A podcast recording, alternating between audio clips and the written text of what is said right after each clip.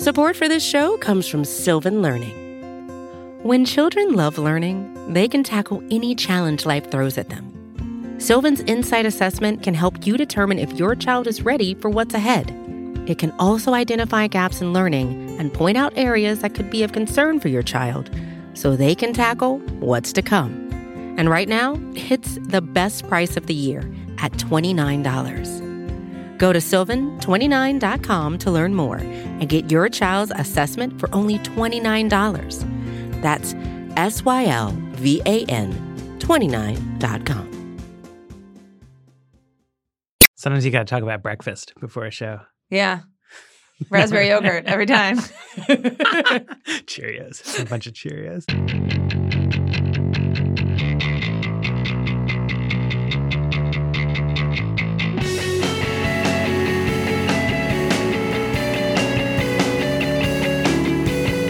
Hello, welcome to another episode of the Weeds on the Vox Media Podcast Network. I'm Matthew Yglesias here today with Dylan Scott and with Sarah Kliff. And I'm, I'm afraid to say this is a, a kind of a, a sad, a sad episode of the Weeds for me. It is. It is. But So perhaps an exciting time for Sarah. it's a sad and exciting time. Um, this is sadly probably my last episode of the weeds, as um, you may have may have seen on the Twitter website. Um, this is my last week at Vox. I am I'm going to a newspaper called the New York Times to join their investigative team, and I am Are they in Queens or you might have heard of them. Um, you know, Donald Trump seems to not be a fan, but maybe I can I Fake can get news, him on yeah. board. Um, but I'm going to be joining their investigations team and looking into all the wild and wacky things that happen in healthcare. Um, but before I do that, I got to choose what our what our last episode or not ours. This will continue. Matt will still be hosting the show. Yes, the Weeds moves The on. weeds moves on, um, even as I move on. But I got to I got to choose the topic for my for my last episode of the weeds, and hardcore weeds fans will know the very very first thing we talked about in the weeds was single payer. And I thought after the hearings last week, after the CBO report, what else should we should we talk about? But really bring it back to our weedsy origins and talk about where we are, some of the big events that have happened on single payer in the past week. I, I don't know. It's it's hard to know, but the, single payer healthcare has gone over the lifetime of the Weeds as a mm-hmm. show from like a random thing some people talk about to something that now has a bill in Congress, Probably because we talk about it so much. hundreds of co-sponsors, and like an actual hearing in the Rules Committee, uh, some kind of CBO document. So it is now. I mean, I think you know if people know about the Overton window, it is now officially inside the window. That's that's that's what this all signifies. But then, like, what Dylan, you you covered this. Like, what what what happened at this committee hearing? Right. So last week, the House Rules Committee held the first ever hearing on uh, a Medicare for All bill. Why did it go to the Rules Committee? So th- this is sort of a very much like a, an insidery DC drama, but like what It's a little in the weeds. the backdrop of this the whole year since House Democrats took control is that like House Democratic leadership needed to like throw a bone to single payer supporters and all these um, all the energy on the left around this Medicare for all idea and at the same time they don't want to be seen as like running whole hog in the direction of socialist single payer healthcare and so like what they what they had uh, what they set up at the very beginning of the Congress was we're going to ask CBO for a bunch of information about single payer and we're going to hold some hearings. And so I interpret it as we we're going to have it in the House Rules Committee hearing because that's sort of a safe place to have it. Like if the the House Ways and Means Committee, the House Energy and Commerce Committee, the Education and Labor Committee, those are like the the committees that are actually responsible for writing healthcare legislation. And if like healthcare legislation were going to move somewhere, it would start in those committees. So by having it in rules, it's this it's a small committee that had a handful of single payer Well, and like supporters. literally the smallest And hearing room I've ever seen. Did they let you in the room, or is too tiny for? there were a handful of reporters in the room, but like there, I there was no reason. but also the but there. also the chairman of rules is a Medicare is a, for is all a Medicare for all Jim co-sponsor. McGovern, right. right. So I mean that's part of the the advocates wanted a hearing. The leadership wanted to say, well, we're going to give you a hearing. Then the leadership did not want to like do a bill or have this be the party position, but they also didn't want to have a hearing that consisted of leadership trashing single pay. Right. Right. So they, they, wanted to do something that would count as that that at least that the single payer people could say was progress. Right. So having a hearing in a committee that's chaired by a single payer proponent meant that it was it was like a positive hearing. Right. And there was a tizzy last week about at first the panel of witnesses didn't have an explicit Medicare for all supporter. None of the the people who were going to appear before the panel actually like advocated forcefully for Medicare for all, and so that became a story for a couple days. But then turned out that an um, an activist with ALS named Ady Barkan ended up did, end up appearing on on the panel and gave very moving testimony in favor of Medicare for all. So yeah, this was sort of like this was very much not like a a legislative exercise. It was sort of like letting air out of the balloon. But it also so that- was, I think, I mean, we came away from it. It was much more boring than right. we It was expected. exceedingly So- polite. It was, I think, yeah, you termed it on Twitter the exceedingly polite Medicare for All hearing, which is not usually the way the Medicare for All debate goes. And I think, uh, uh, you know, there was a sense going into it of like, oh, yeah, like there's going to be like fireworks because Democrats are divided and we're going to see like these tensions come out and Republicans are going to trash it. But it wasn't that at all. You know, No. Donna Shalala, who's former HHS secretary and new member of Congress, she had given some quotes to the Washington Post about, you know, basically, we're not a bunch of dummies. We're not going to go crazy at this hearing. And, they certainly delivered on that. I think part of that has to do, we had a conversation about this in the office, Matt, with actually who is on the committee. You know, you don't have like the highest profile members who are like going for the soundbite on rules. Like if you were in Ways or Means, Energy or Commerce, those are the people who are closer to leadership, more high ranking in the party. So that's part of the dynamic. It was a very timid hearing in my view. Yeah. You know, it was not like poking at like okay, like well what are like the holes in Medicare for all? Even and I think um, some of that was really set by having Ady testify there. Um, you know, he is someone I really recommend if you didn't see it, going back and watching his opening statement, which he had to deliver through basically a computer generated voice. He's at advanced stage ALS to the point where he can no longer talk and uses a computer that computer that tracks his eye movement to be able to um, feed the computer what he wants to say. His testimony, I think, really seemed to set the um, expectation of civility. I, I think it made it a lot harder for Republicans who would have been aggressively trashing Medicare for all to to do it with eh, after listening to Ady talk about what it would mean for his life. So I think his presence, you know, the fact that those in rules, the fact Ady was there really seemed to create the conditions for for a very civil and unfortunately from our perspective incredibly boring Right. Medicare for all. Because even the Republicans followed that lead. You know, they Yes. they sort of said we're sympathetic to the goals of especially people like Ady. You know, Mhm. everybody was very respectful of him. And while they, you know, they took an opportunity, they did, you know, ask their witnesses, you know, isn't this going to cost a bunch of money and increase people's taxes and lead to rural hospitals closing? There was just sort of a very much more of a kind of wonkish tone to the whole all the proceedings. But so I thought to me, this reflects exactly how far we are, how, far the advocates for Medicare for All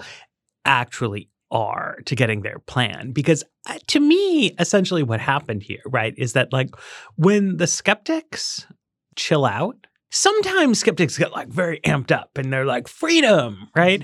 And then and then the medicare for all proponents get to come back with like their own big moralistic arguments. Like isn't it sad when people get sick and they can't get health care? And like every other kind you know all this stuff like the stuff bernie sanders says on the campaign trail right which is very 50000 feet up. But if you calm down and you like don't loudly oppose medicare for all and you're just kind of like let me turn the microphone over to you to have a policy discussion. Like, like what would you like to do with the healthcare system? Medicare for All proponents oftentimes don't they don't have as much to say. If they start filling out the details, like their own position becomes more vulnerable, right? And so in some ways, like what Republicans would most like to see is like a fully fleshed out Medicare for all bill that like specifies Mhm. exactly how much taxes are going to go up and whose taxes are going to go up, exactly how much provider payments are going to be cut and how much they're going to be cut, like who's going to be in charge of deciding which services are eligible for reimbursement and which aren't, you know, da da da da da da da da. da. And then like it's not that those are unanswerable questions, right? Because this this is how it sometimes goes. I'll be like, how are you going to pay for that? And then people are like, well, there's ways, right? But it's like just just come, like, how are you going to pay for that, right? And then like you could answer the question, but then the opponents could savage you, right? And the the Medicare for all people, right? Like they put up Ady, who's like a great advocate, right? But is not a tax policy expert. And so it's kind of like, all right, guys, like here you go. Like, what what do you want to do in your restructuring of 15% of the economy? And there's a lot of timidity there, actually, right? Like there's there's not just like these different iterations of legislation came out, right? And when when Jayapal's office sort of like modified the long-standing single payer bill, it wasn't to fill in any of the blank spaces. It was to say like, and we're doing long-term care too. Right. Yeah. Like Democrats at the hearing were not asking detailed questions about like what a fan- financing plan might look like. A couple of the witnesses were physicians, and so they asked they would ask the doctors like, if you didn't have to worry about navigating five different health insurers, would you be able to provide your patients with better care? That kind of more Right. lightweight, I guess, policy discussion rather than than looking at like the more difficult questions that single payer poses. And not in theory what you do in a hearing. This is normal. It's it's not bad that the advocates of a given course of a- action don't have answers to all the detailed questions. But in some theoretical sense, like what you do in the hearings is you're like, aha, I would like to create a government finance system like I have heard they have in Canada. But I have some questions about how to do that. Mm. So now I'm going to bring up here some experts and I'm going to ask them questions, right? Right. Like, what will the impact of this be on rural hospitals? And we're going to gather information and, and, and write a better bill. But they weren't really doing that, right? Right. Like they were not, they were not asking questions that would move you closer to here's what the plan is. Well, that's what made it an odd exercise is like the hearing was an end unto itself. The fact that the hearing was happening was what was important. Like I even talked with some folks who've been working on single payer bills for years and they were like all that we I really or the person I talked to said all I really care about is that we have gotten our place on the stage now. And the fact that this hearing is happening is what's important to me. Um, and so yeah, I think then the question becomes where did they go from here? But clearly this was not the opportunity in their eyes to get into some of what you're talking about. One of the things that interested me was what Republicans decided to seize on in the hearing. And one of the things I kept going back to was the fact that Vermont tried to build a single payer system and was unsuccessful. And this came up multiple times, I think in part because the Washington Post had written an article about it. And it just became kind of a thing that I saw them kept going back to. And it was an interesting and kind of, I mean, it was an attack on single payer that did and didn't make sense to me, but was surprising that that was more of a focus than like the rationing stuff, which did come up, or um, you know, some of the other, I, I think, more valid critiques on Medicare for all. Um, they kept coming back to the fact, well, Deep Blue Vermont, the place that Bernie Sanders is from, they tried to do this and they were unable to do it. And um, you know, if they can't do it here, how are we possibly going to do in the United States? Which, on the one hand, is actually a pretty practical question that I think um, Democrats will need to grapple with. You know, on on the other hand, it kind of um, is it's a little bit of a false pretense because I think one of the reasons Vermont couldn't do it is it's really really hard for a state to build single payer within a nation that is not single payer. But I was surprised to see that come up as kind of a frequent topic of discussion and it seemed to like almost give credence to like the idea of Medicare all being like, okay, fine, interesting system, but like, look, when they tried to do it, it wouldn't even even work. It seemed to like seed some ground in that being the area that they were questioning on. And it makes me wonder, Sarah, like, what is the point of all this, right? Like, what what are they, the progressives on the Hill, trying to achieve exactly? This is 2019. They have been talking about this for a couple years. Bernie Sanders' campaign. I I mean, people have been talking about single payer for a long time, but like Bernie Sanders' campaign was 2015, 2016. It was clear people were going to sort of redouble their efforts on this 2017, 2018. Now it's 2019. There's going to be an election. Like, they don't they don't seem to be zeroing in on like January 20th, 2021. Now all these blanks are going to be filled in.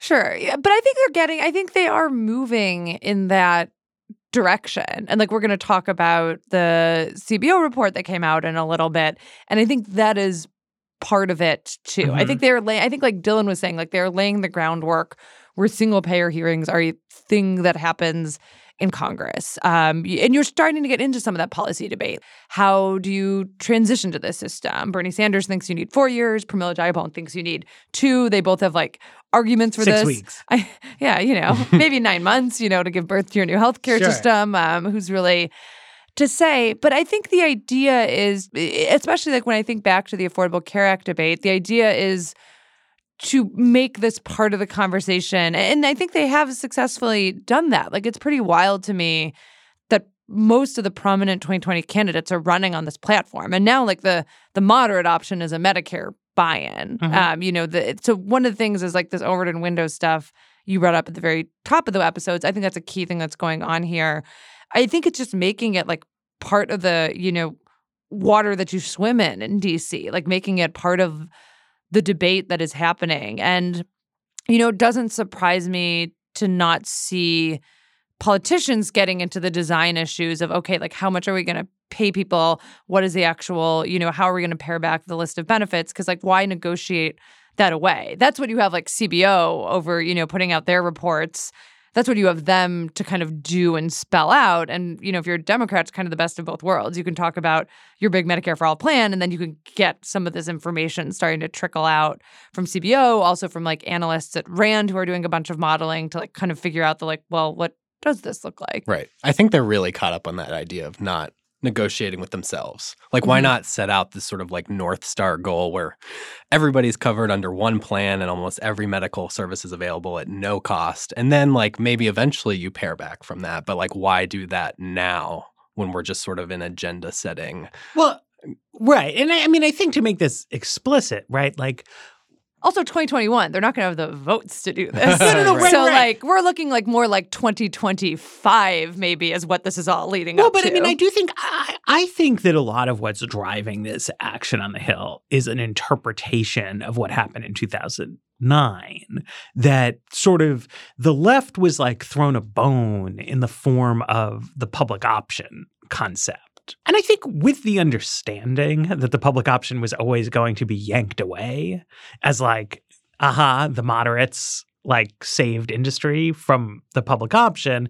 And I think that a lot of people on the left feel in retrospect, not so much that they should have fought harder for the public option or whatever, but just that like they allowed the debate to be anchored too close to the center. Right. And that, like, if what progressives believe is that every healthcare service should be free at point of service to everybody, and it should all be financed by taxpayers that like they should just say that like over and over and over and over and over again and that they should not attempt to answer any of the questions about how that specifically will work because they are aware that they don't have the votes and that they're not going to get the votes and that they're not going to change anybody's mind but that like they are just going to say what they think which is that all healthcare services should be free to everybody and it should be paid for by taxpayers and there should be no limits on it and like they're going to try to make the the center respond to them Right. rather than moving preemptively so it'll be like just be like what like what have you got joe biden Yeah. Well, and doesn't it feel like that's worked? Like, if you look at the Center for American I Progress, was just thinking the same thing. um, which Right. is like you know the the fulcrum of like democratic establishment policymaking. They've put out this Medicare for extra for all that's now become a Medicare for America bill,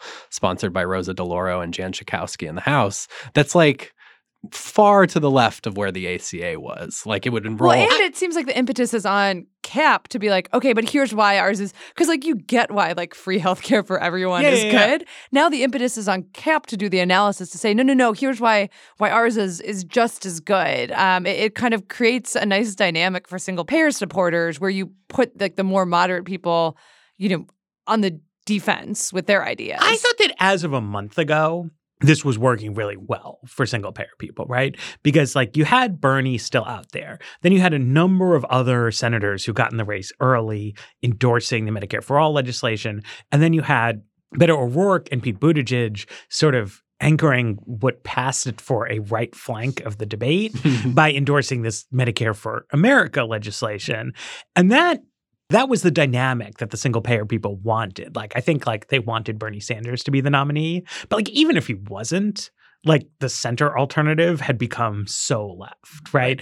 And and it had created a situation in which like a moderate Democratic senator, right? Like a, a, a Michael Bennet or whomever could be like, yeah, I'm for this way to the left of the ACA plan, which is moderate now. Yep. The extent to which Joe Biden has waded into the race, jumped out to a very large early lead, and like not made any commitments at all along these lines is like, I'm not saying like this now means the plan that seemed to be working is a total failure, but like it it calls it into question. in Right. my But view. it's still, I mean, it's still so early. Yeah. And like, I think we're going to go through the debates that are going to, oh God, they're going to start. I'm like vomiting a little bit saying this. They're going to start in a month. and we're going to start with the debates. And like Joe Biden is going to have those moments, you know, where he's asked, like, do you support healthcare for everyone? He's going to, like, one of the things I thought was pretty interesting, and, and we both wrote about this, is that Wall Street analysts um, who study healthcare companies are pretty jazzed for Joe Right. Biden. Love they Joe think it'd be pretty good for the insurance companies if we had a Biden presidency. But I, I agree you're right. He, you know, he has been able, a- and I think it's also like a nice reminder that like the people all of us follow on Twitter are not the electorate, and like there's I mean, we'll of see what happens, Right. right. Like maybe people are liking Joe Biden because they are assuming that Joe Biden, a very mainstream establishment Democrat, will endorse the new mainstream establishment consensus view. And maybe, in fact, he will do that, right? Like, if the upshot of all this is President Joe Biden and Medicare for America, as outlined by CAP, that would be a big success for the single payer movement. But also, if what happens is Joe Biden just keeps being like, Affordable Care Act, that was a big fucking deal. And Right. like he wins with 44% of the vote. But also, Yeah. he's someone who, you know, I went back when I wrote the story about his views on healthcare, who um, was actually a force pushing against doing the Affordable Care Act. That he, you know, it- it's not just that he's not a Medicare for All supporter, but when you look back, um, you know, reading through histories of the Obama administration, he there was this debate in 2009 you know we're just digging out of a recession. Do we really want to throw all our political capital behind healthcare? And president obama was like yes. Joe biden was like no we should not do that. And president obama won because he is the president. Um, and, i think that is an important lesson about uh, like a huge space between biden and bernie. It's not just one has endorsed healthcare and one hasn't. It's one fervently believes we need to overhaul our healthcare system and one kind of thinks like eh not worth the political capital. And i think that divide is going to come out more i mean what we're on like week two of the biden candidacy i think this divide will be like explored and come out more Right. as we get into the primary Yeah, I've had this question for a while about how like scalable healthcare politics really are because I think there's this perception that like almost all Democrats support Medicare for all now and it's like a a, Mhm. a make or break issue for them. And but I think that the the polling is a little more nuanced and that like yes, Democrats are generally sympathetic to the goals of national health insurance or universal health care program, but they're not really absolutist about it. Like uh, you know, there uh, there's polling that shows like yeah, 60% of Democrats say they support Medicare for all, but more than half of them would rather prioritize fixing the Affordable Care Act in the near term. wait so we should take a break yeah, let's let's and take then a we need to talk a little turn, bit about turn this to the CBO. cbo report Support for the Weeds comes from Not Another Politics podcast from the Harris School of Public Policy. With the constant news cycle, there's a lot of noise out there. Opinions are plastered all over social media, pundits are throwing out hot takes without any sort of context, and it's only getting worse as we dive farther into election season. We know that if you're listening to us at The Weeds, you're looking to cut through all this. And if you like this show, you might like Not Another Politics podcast. Not Another Politics podcast is produced by the University of Chicago Harris School of Public Policy. They want to take a research and data approach to analyzing hot button issues and offer perspectives that go beyond the headlines.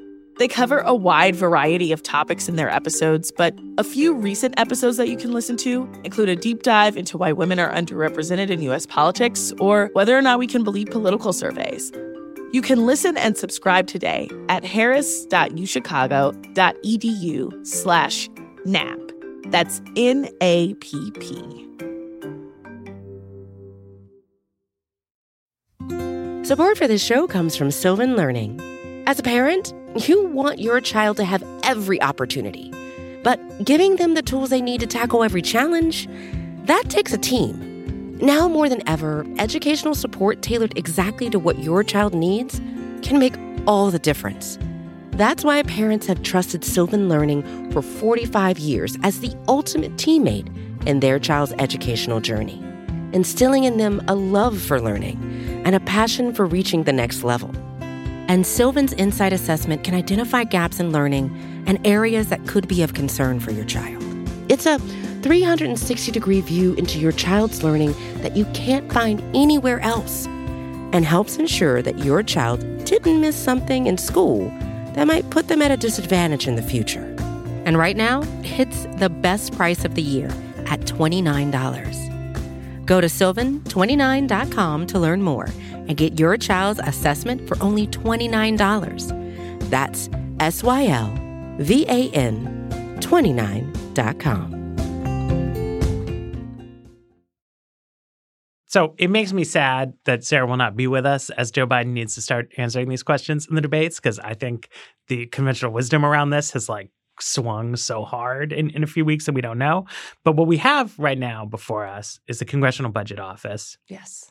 Good friends of yours, Sarah. Yes. Yes. Very good friends. They did, I guess this was not like a score of the single payer bill because the single payer bill as written is uh, uh, a little vague, but they were kind of laying out what, like, like principles? Yes. So I'll tell you the name of this report. And Um, House it's- Democrats didn't want a score, to be clear. Yeah. Like their request from CBO was like, don't analyze a specific bill. Just answer some very broad general So, questions. Which Yes. again, I think, well, I, I, I think this is, a, I really encourage you to pay attention to what it is that like your guys on Capitol Hill are actually doing and and ask yourself some some questions. Okay. Yeah. So this this report it is um titled "Key Design Components and Considerations for Establishing a Single Payer Healthcare System," um, and it has this nice little graphic on the front about some of the components of single payer healthcare, like role of current systems, covered serious services and cost sharing, payment rates, cost containment, and financing. Um, It's like arrows in a circle. it's um with so there's not it's like a circle and they're all on the circle. It's um I don't really get what the circle's doing in the graphic, but that's neither here nor there. So uh, you know the CBO report, I think it was also a little bit. Dylan and It was I a like to like give you a sense of like Dylan and I last week were like big single payer week. We got the hearing, we got the CBO report. The hearing was exceedingly polite. The CBO report, well, I think very well written and informative, was essentially like a international health systems 101. Yeah. Like what they did, my favorite part of the report is a table on the fourth page that kind of outlines the different features of different international healthcare systems in a really clear and um, cogent way. I don't think it told uh, people working on single payer anything different. I don't think it told them anything new about how such a bill would be scored that they didn't know already. The things I thought I might see in there that wouldn't were things that did like would deal with actual numbers. Like if you set met reimbursement rates at Medicare levels, here's how much it would cost or you know, here's the size of a tax you would need, you know, to finance this or that. And it did not even get to that level of specificity. So instead it was a very thoughtful guide, you know, as the title says, to the key components. One, right, like, you know, what to expect when you're expecting to write a single payer bill. I thought it was going to be, and maybe I misunderstood the request for it. I thought it was going to be a tiny bit more specific than um, than what it ended up coming out as. Right. I think it tells you a lot that there were healthcare professors on Twitter saying, I'm going to assign this to one of my classes, and the political press almost completely ignored it. There was a that that that much lack of fireworks. But yeah, I mean, I came away from this really interested. Like I learned things about the Taiwanese healthcare system that I didn't know and found kind of fascinating. Like the fact that a really good IT system has so been so integral to their success. I thought was interesting. The fact that they like the way they do their global budgeting and pay providers, I thought was really fascinating. But like, yeah, there wasn't in terms of like what a Medicare for all bill would look like um, here in the United States and how CBO would evaluate that. We really didn't learn anything. Like the, this report is completely devoid of numbers. I think any meaningful numbers. to me, this was like a brilliant way to undermine the push for single payer healthcare, right? Like I, I just I feel like what like single payer proponents like always want is for like tough pushback, and then like they get into a fight in which single payer side has this kind of like uh, ethics high ground and that whenever you can instead this is like a little bit of like a like a rope a dope Mm. and be like aha you are correct. Here are a bunch of design considerations. There's a lot of good ways to make this system work. And it's just like it's tempting you to like okay okay pick one.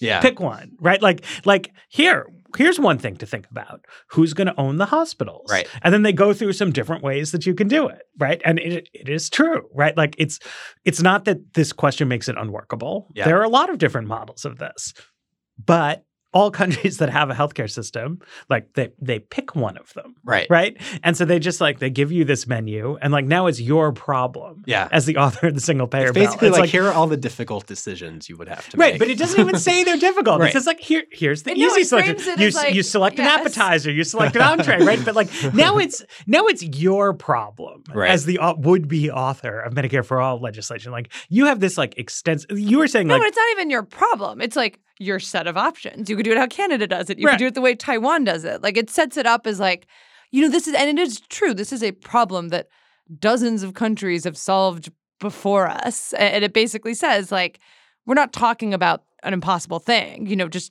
choose your own adventure single payer system. But it's um, like, but it's like a long, annoying homework assignment, right? Right. Like, like you're saying, like, like professors were like, I will assign this to my students, right? Because like it's good, right? It's like you go back home, Representative so and so, and Yeah. like here, here's a packet to read over, Right. Like you can do the problem sets, but it means that like one of the first difficulties of pushing this forward is that like not only do you need to like win some elections and intimidate some people with primaries and all this other stuff, but like inside the single payer camp, you need to reach some kind of consensus Right. about these issues. And it's not that like Canada's system works, Taiwan's system works, Sweden's system works, but they're not the same. Yeah. Right. And so it's like you have to pick, and it's easy as an individual. Like I could look at this and be like, all right, this way, this way, this way, this way, and that way. Yeah. But like Sarah might not agree. And Right. like now we, you know, it's it's a kind of effective thing to be like, instead of you guys all teaming up to yell at me, like why don't you yell at each other? Yeah. There is kind of an amazing circular logic in some pieces of the report. So like on the question of private insurance, Mhm. they go into like whether or not, you know, you should get rid of it or not.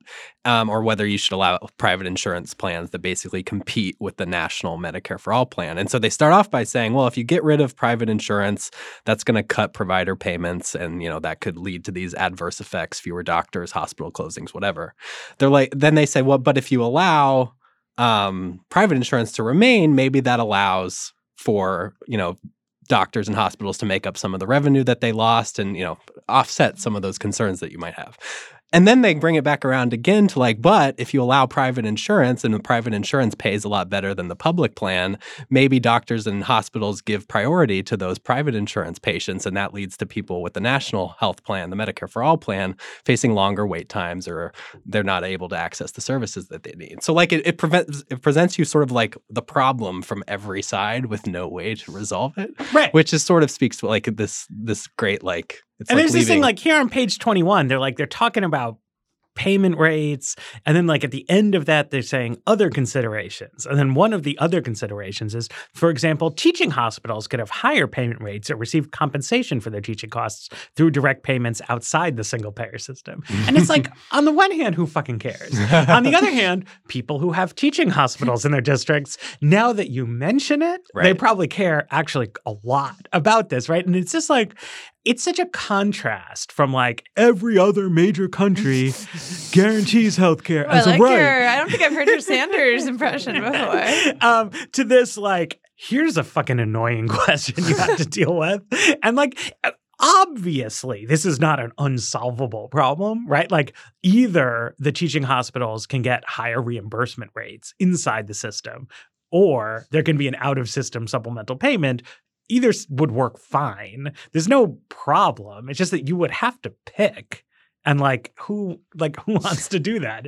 Th- this is like what people s- mean when they say like you're talking about restructuring 16% of the economy, right? Yeah. Is that like you cannot do that with like a four-page high-level analysis of like what kind of outcomes you would like. There's like 80 bajillion annoying details that like you have to sit down and there's a lot of stakeholders with them and people are going to have all kinds of feelings because it really matters, right? Like if a teaching hospital is one of the major employers in your town, you're going to like really want that in. On the other hand, if you're like a lot of towns and the hospital is a major employer, but it's not a teaching hospital, you don't want a system that like loads the dice against you and, and sends people away and like who knows? Good luck. Yeah, and you're gonna get some of them wrong. Like inevitably, like I think one of the things we learned from the Affordable Care Act is like people tried their best to like write a good healthcare bill, and there were just problems they couldn't foresee. Some of it was drafted sloppily and had to go to the Supreme Court to figure out like if you know the law guaranteed um, subsidies to everyone. I remember there was like just one kind of quirky drafting error that really fucked up all the territory. Places like Puerto Rico and Guam, it fucked up their healthcare systems because it created an individual mandate for those places. Uh, or no, it did not have the individual mandate and did not have the subsidies, but it had guaranteed issue. So all of a sudden it was like wreaking havoc on like territorial healthcare systems. Poor Guam. I know. And, and like I interviewed the guy from Guam and he's like, we're lobbying on this. We're not getting anywhere.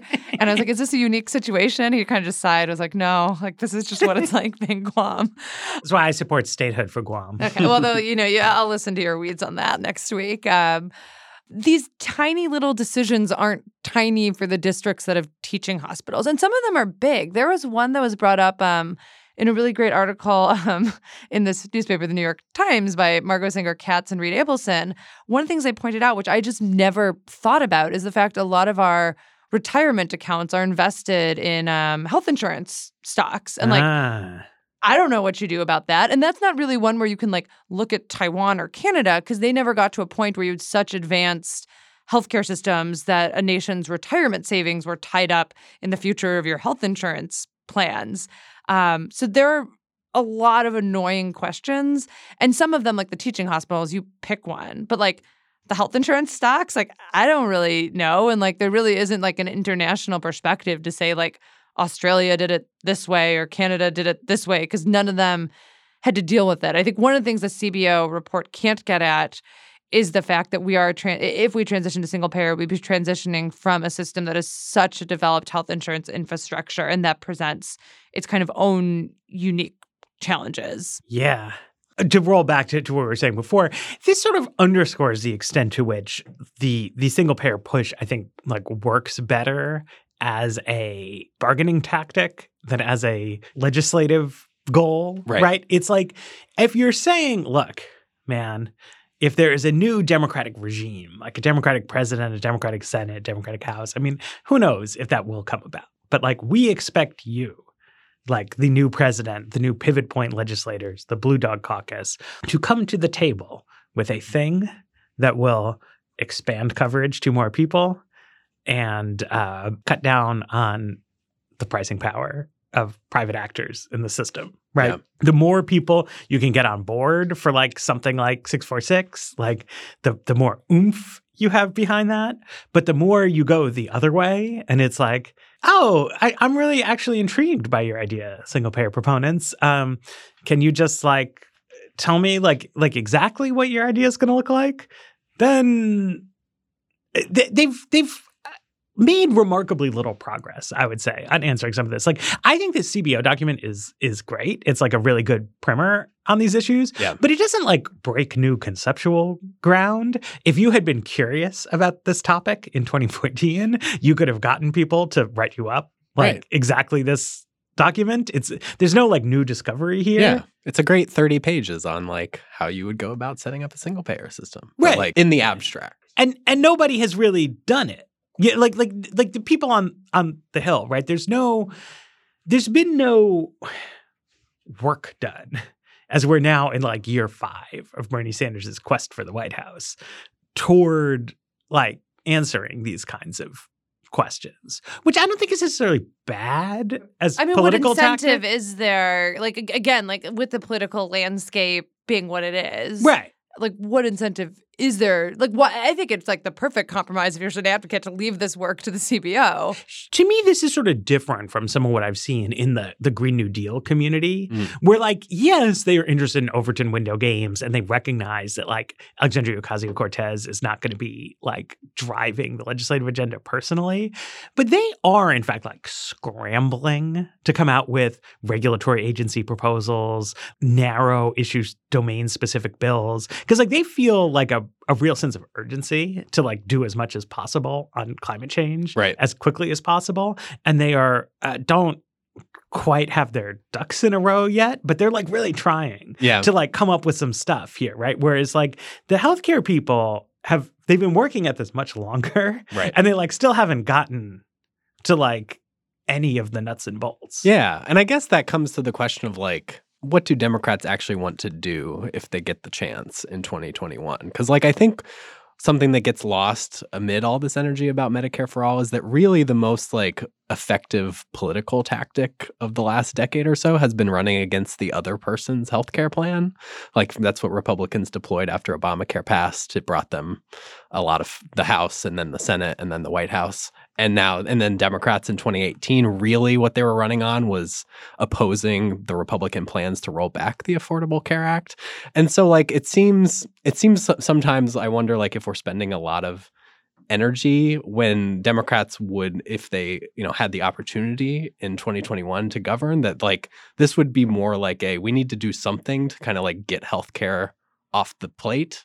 But like this is not where they really want to spend their time and energy. Although, what I think is interesting about this is that if you go back to like old, tedious, wonky conversations about healthcare from 2005, 2006, 2007, right? Like, one of the things you remember is just that like systemic healthcare costs are like a big problem for America.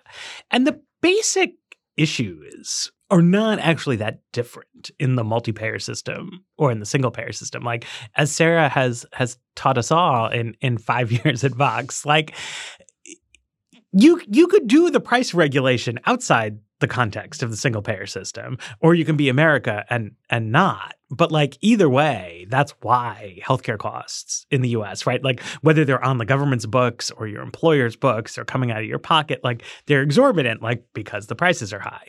You could make the prices be lower. But like if the prices were lower, I mean you can go read the CBO report and just like imagine it's not about single payer and like all the same questions apply. It's like if there wasn't so much money going into the doctors and hospitals, like maybe some of the hospitals would close, maybe the doctors would move, you know, like maybe quality would decline.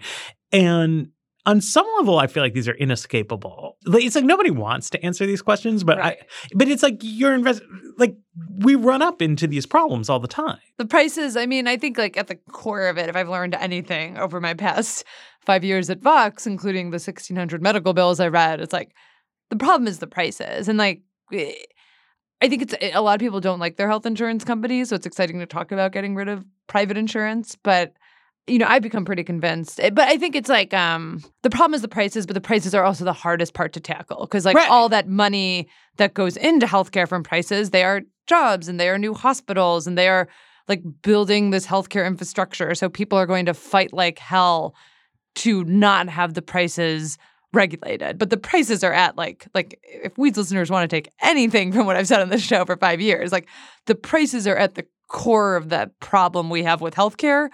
They're also the thing that our political system seems like to struggle the most to deal with. But all of these intermediate options, right? It's like you could do a buy-in, you could do Medicare for kids, you could do, you know, whatever you want. Just say, okay, I'm going to try to be less drastic than Medicare for all. Like, fine, but it still implicates the same basic issue. Like, the reason we didn't get a public option back in 2009 is that the strong, like, a strong public option would have reduced the prices paid to providers, and the providers didn't didn't want Yes. prices to go down, right? Like it's not. I, I mean, there like this Overton went like all that stuff is is real, but like the the like ground truth, right, is not actually avoidable. It seems to me by scaling back to some of these these other kinds of things because like either we in some form or another are going to pay like all this money to the hospitals or or else we're not. Right. Well, and I think you've seen, I think industry recognizes that. And you've seen this Partnership for America's Healthcare Future, um, which is basically a collection of every notable Yeah. health industry lobbying group And in they're DC. not saying this CAP plan is amazing. They're not. They're they're they have perhaps wisely from a politics perspective. Like they have th- basically any kind of public plan is uh, is objectionable to them. Like Right. they they came out against the Debbie Stabenow let people who are 50 years old buy into Medicare. They've obviously come out against Medicare for all, Medicare for America. So like they're not even willing to budge a little bit. So they've the the those stakes have or those battle lines have kind of been drawn already. And yeah, they don't even they have not their Overton window has not shifted. Right. And I always think that's an interesting question in politics, right? It's like when you have an idea that you know is going to be opposed by some powerful interests, does it make sense to like try to move closer to their position, even if they're going to oppose you anyway, right. for the sake of seeming more reasonable? Mm. Or knowing that they're going to oppose you anyway, does it make sense to go maximum in the other direction so that you can maximize the wins for other people, right? It's like if the hospital industry is going to nuke you with ads one way or another, Right. there's something to be said for like, okay, but you're going to get free medicine. Right. So I think we should um we should change gears and talk about a good use of healthcare and Let's do hospital it. spending. Let's do it. take a break. Come back for a white paper. All right. So today we have the returns to early life interventions for very low birth weight children from Eric Chyn, Samantha Gold, and Justine Hastings. Um, this is a paper, you know, we're trying to not just do Swedish administrative data, use a little more American administrative data. So this is Rhode Island administrative data. And the thing they did, I thought this was a really, this is a study that surprised me a little bit. Um, so they looked at the impact of early life interventions for low birth weight newborns. Um, if you are a baby who is born less than the threshold is 1,500 grams, which works out to about 3.3 pounds, there you are considered a very low birth weight infant, and hospitals will typically do more things to monitor the baby. The baby will near certainly end up in the NICU. It's going to get more intensive care. It's probably going to come back for more neurological checkups um, after it leaves the hospital. The American Academy of Pediatrics just recommends significantly more care for kids who are under this 1500 gram threshold.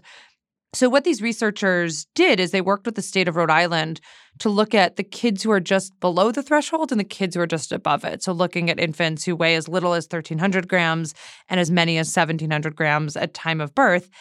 And they find that the threshold co- crossing, as they describe it, it means there's more intensive in hospital care. And they show some pretty significant gains later in life. They show a 0.34 standard deviation increase in test scores in elementary and middle, middle school, a 17% point increase in probability of college enrollment, and 66,000 less in social program expenditures by age 14. And they try and figure out like what is going on here? What is different about these low birth weight babies? And they find, you know, no detectable changes in the quality of schools they go to, no big changes in parental responses. They really think it is the additional medical care at that early stage of life that is leading to these larger gains. And, you know, this paper essentially makes an argument that if you have this intervention very early in life, you can see some pretty big dividends paid further on. And um, I just thought it was a pretty interesting paper that I hadn't thought about. I was surprised at the magnitude of the things that they're finding across like college enrollment, social program expenditures, like test scores. It seems like a pretty wide wide array of things. And I think it also, you know, the, the last thing I'd say take away from it is how um how arbitrary a lot of things in medicine can be. Like I think we set up this 1500 gram threshold because it seemed like babies smaller than that like they probably need a lot of help but i don't think there's much that's actually that different from like a baby that weighs like 100 grams more we're talking about like an ounce or two Well, difference. it's a rent, like it's a round number Yeah. in the metric system, yes. which is just based literally a block of iron sitting in a vault in Yeah. Paris. Yeah. So I think that was also, it's like, it seems like these babies who are just above the threshold, you know, actually, Dylan's the newest parent on this podcast. So we all know, like, you know, babies are small and like Right. one ounce of difference seems to actually make a big difference in the medical care they get. And this paper is suggesting a big difference in their, you know, entire childhood outcomes. Yeah, I'm glad you said that because my first thought after reading was this was like, do we need to change the threshold so that these kids who fall just above it and are now getting like outperformed by the by Any, the anytime you kids? see a good regression discontinuity design, there is a bad arbitrary cutoff at work, right? Like it's like it's good for research, right? To just be like, okay, if you're like here, you get something awesome, and if you're like one inch above, you get nothing. That's like good for research purposes, but like never like that never when you step back and think about it Like that never actually makes sense. Right. Well, yeah, but the magnitude of the changes is pretty remarkable in that regard. I guess do we do we have any? This is way outside of my expertise, and I think your guys is too. But like, is it just that the opening period of your life is so essential that the more aggressive medical interventions can have these kind of lingering effects? I know they don't really go into like cause and effect, but I guess I wondered Yeah, so I mean that's the argument they make in this Yeah. paper that essentially, and you know, I went through because they they don't get super in depth, and I wanted to understand better, like what is actually different about being born, you know, a fourteen hundred gram baby versus sixteen hundred. I was hoping there'd be more detail on this, and there wasn't. But you know, they and this isn't just about things Rhode Island is doing differently. Rhode Island just happened to give them a lot of really great administrative data they could use to do this study.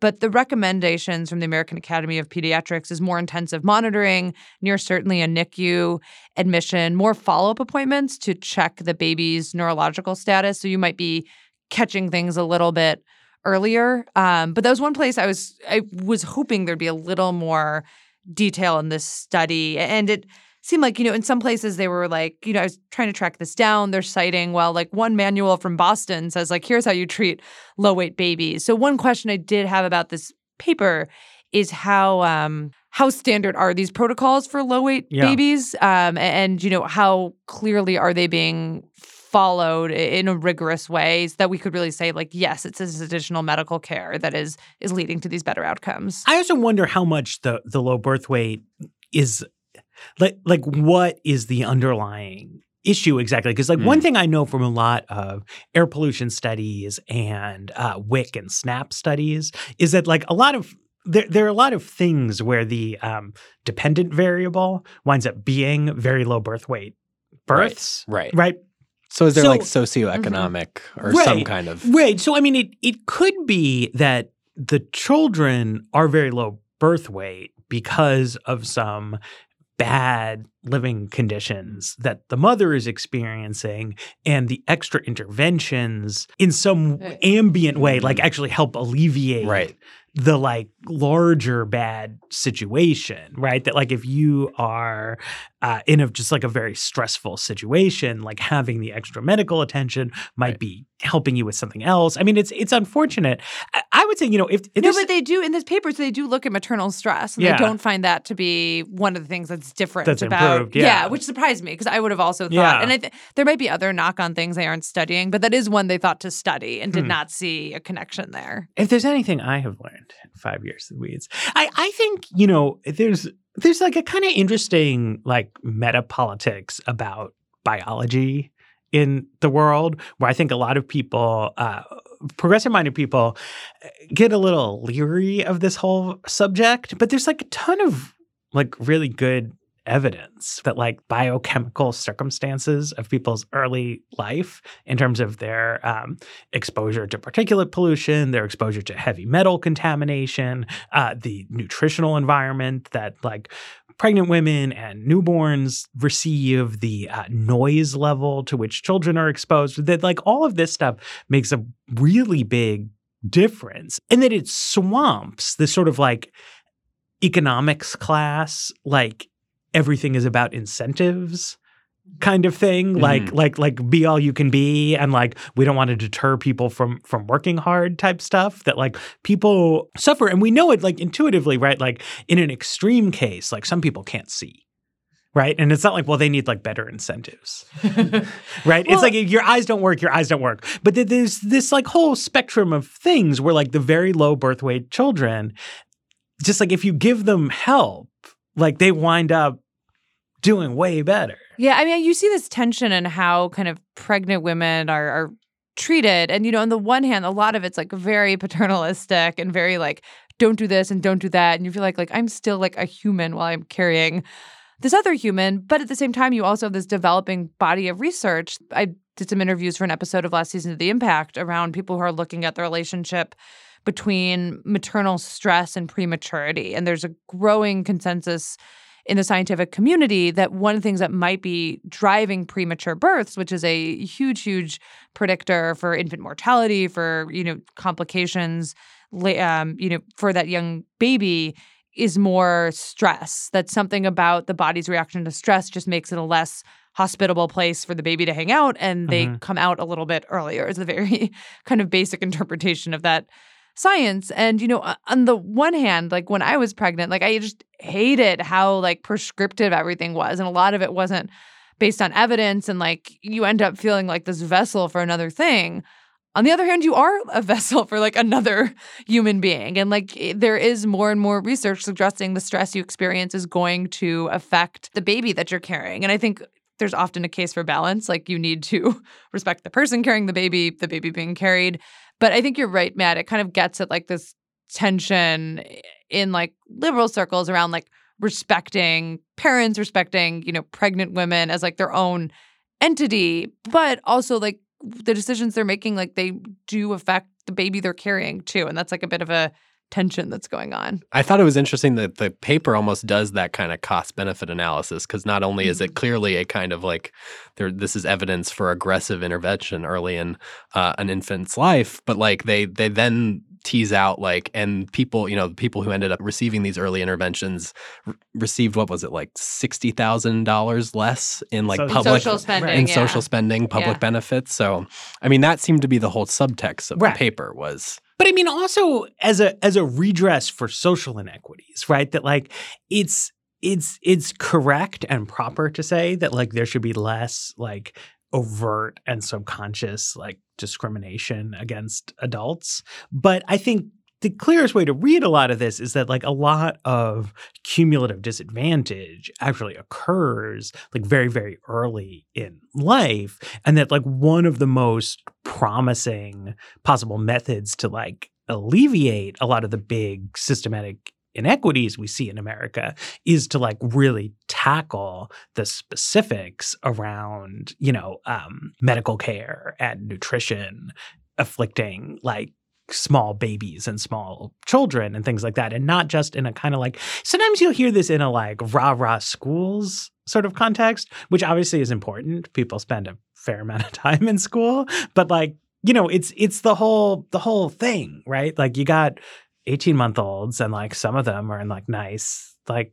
affluent middle class households where they have like a lot of resources to bear on this and a lot of them aren't right and like the quality of medical care like infants are receiving has like this is a big it's a big deal Well, one thing I'd be curious about is what the reaction would be like to trying to expand these programs. So let's say, like, you know, the people in Rhode Island, they see this and they say, oh, wow, this is a bad threshold. Like, we should really, right like, let's try moving it up to 1800. That's probably going to be pretty expensive for the Medicaid mm-hmm. program because, you know, about half of births in the US are financed by Medicaid. NICU care is incredibly expensive because of the high prices we've been talking about. It seems like this will, in like the bigger global picture, it'll pay off in the long run. But you'd have to find the Medicaid dollars to um, to finance expanding these services to another group of infants. I don't know how many babies fall in that category, but I, I do know healthcare is very, very expensive. And, and, you know, this is like where you do get into like, in single payer, there's often this discussion of rationing. And like one of the things we're doing now is like we're rationing this medical intervention for the kids who seem to need it the most. And this paper suggests we're leaving out kids who could also benefit from it because we're deciding, okay, this should go to really the sickest of the, not the sickest, but the kind of smallest of the, you know, we're, we're talking about like a baby who's like three pounds and nine ounces. That is a tiny Yep. baby. That baby's not going to be eligible for these interventions.